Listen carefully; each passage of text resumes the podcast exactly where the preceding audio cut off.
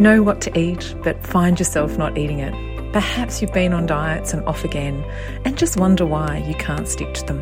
The Eating for You podcast, hosted by me, Sally Ann Fisk, will show you what's been missing so you can enjoy a healthier way of eating that lasts.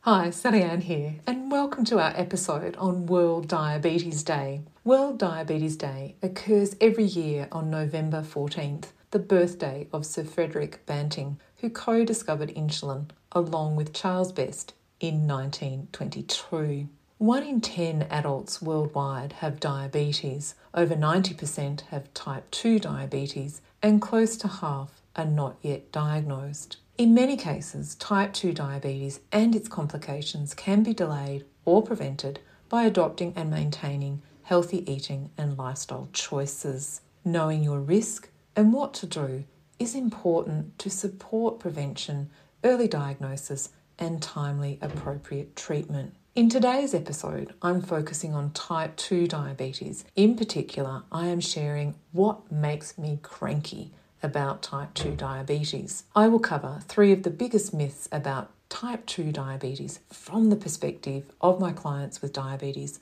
not my own as a dietitian or researcher.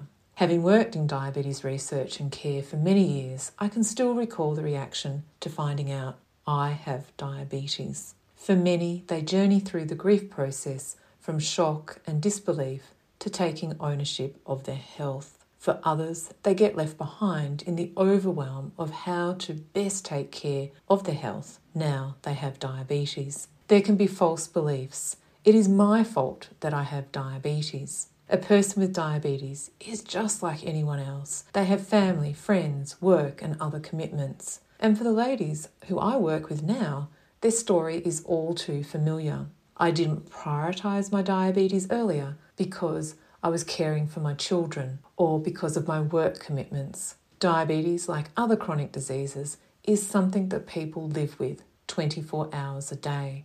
And since 2002, when I completed my research master's thesis in type 2 diabetes, I'm sorry to say the journey to taking ownership of your health once diagnosed with diabetes isn't easier for everyone. Too many well meaning healthcare practitioners, friends, and family will say diabetes is not a death sentence, you just have to give up sugary foods and drinks. Bing! That just sets off the old yo yo dieting mentality. And even if you are committed to taking care of your diabetes, unless the all or nothing way of eating program is removed, you will have no chance of sustaining the recommended eating guidelines for someone with diabetes. And this brings me to the first myth. You have to eat either low carb or low fat. While there is research evidence to support low carb and low fat eating plans, there is also good evidence for a Mediterranean style of eating and mindful eating as well. You are unique, and what supports your diabetes, weight, and health is different from someone else. General guidelines are useful, but not on their own. What I hear is I can't eat bread, I can't eat pasta, and I can't eat fruit. I can't eat nuts. I can't eat fried foods. I can't eat cheese. And that's without adding in I can't eat chocolate. I can't eat ice cream. And I can't eat cake. This is all about restriction. For many of the ladies that I work with, they have lived with food rules since early teenage years when they were either put on or went on their first diet. Their own experience with food rules is diets to lose weight, and their results from diets were poor so, even though they have diabetes now and they want to take care of it, if their dieting mindset remains there, it will remind them of failure and the fact that they can't stick to a healthy way of eating.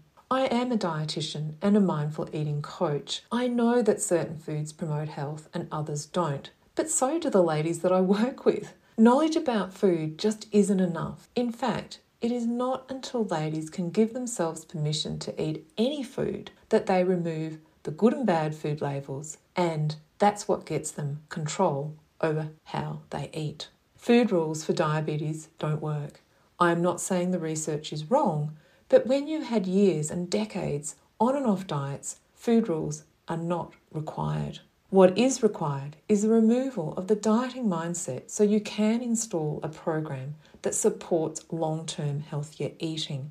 And if you want to know how this works, join me in a free 15 minute call. In that call, I can give you a tip to try out the Eating for You approach. There's a link with the notes accompanying this episode. Another myth that comes up regularly in our community is that you have to eat six times a day. I actually think this advice is based on outdated evidence. The logic to this advice was that if you spread out carbohydrate containing foods throughout the day, your blood sugar levels won't rise as high. The aim of diabetes is to keep blood sugar levels as close to the normal or non diabetes range as possible, and your doctor or endocrinologist are best placed to help you with this. Eating six times a day is not essential for everyone and will be overeating for many, and that, of course, is going to make your type 2 diabetes worse. Based on mindful eating practices and research, allowing your body to guide when and how much you need to eat is best. By tuning into and following your natural hunger and satiety signals, you will determine how much you need to eat on a meal to meal and day to day basis. Your medication requirements may create some restrictions here, but it is still possible to eat mindfully when you are taking medication. What we do know from research dating back 10 years or so is that eating most of your food in the first half of the day is recommended for both healthy weight and blood sugar control. If you would love to be able to follow your natural hunger and satiety signals, then join me in a free call. I will give you a tip to get you started. The link is included with this episode's notes. And the final myth that I am sharing today is Ozempic or a similar medication is all that I need. Within the Eating for You community, I have had ladies join our mindful eating programs who are taking Ozempic. They have been taking it for months and have not experienced weight loss or improvements to their blood sugar levels.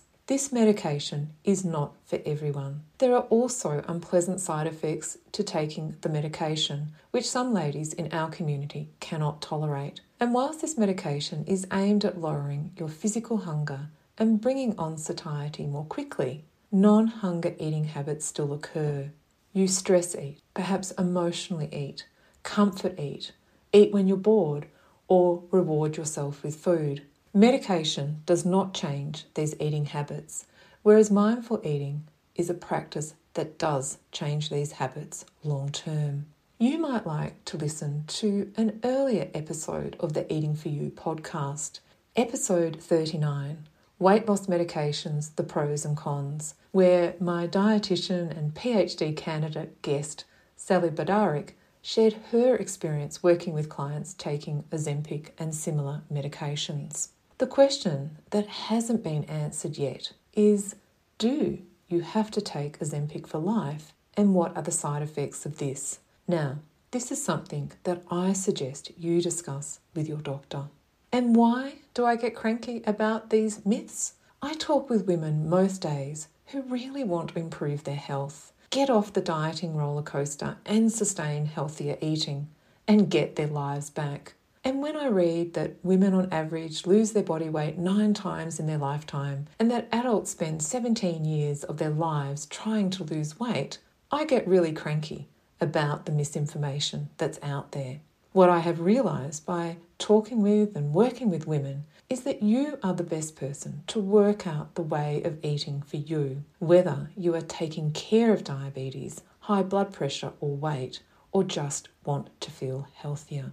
This doesn't mean that you don't get guidance from qualified healthcare practitioners like myself, but make sure you find out how to remove that dieting mindset and the unhelpful habits so you can find that best way of eating that will last for you.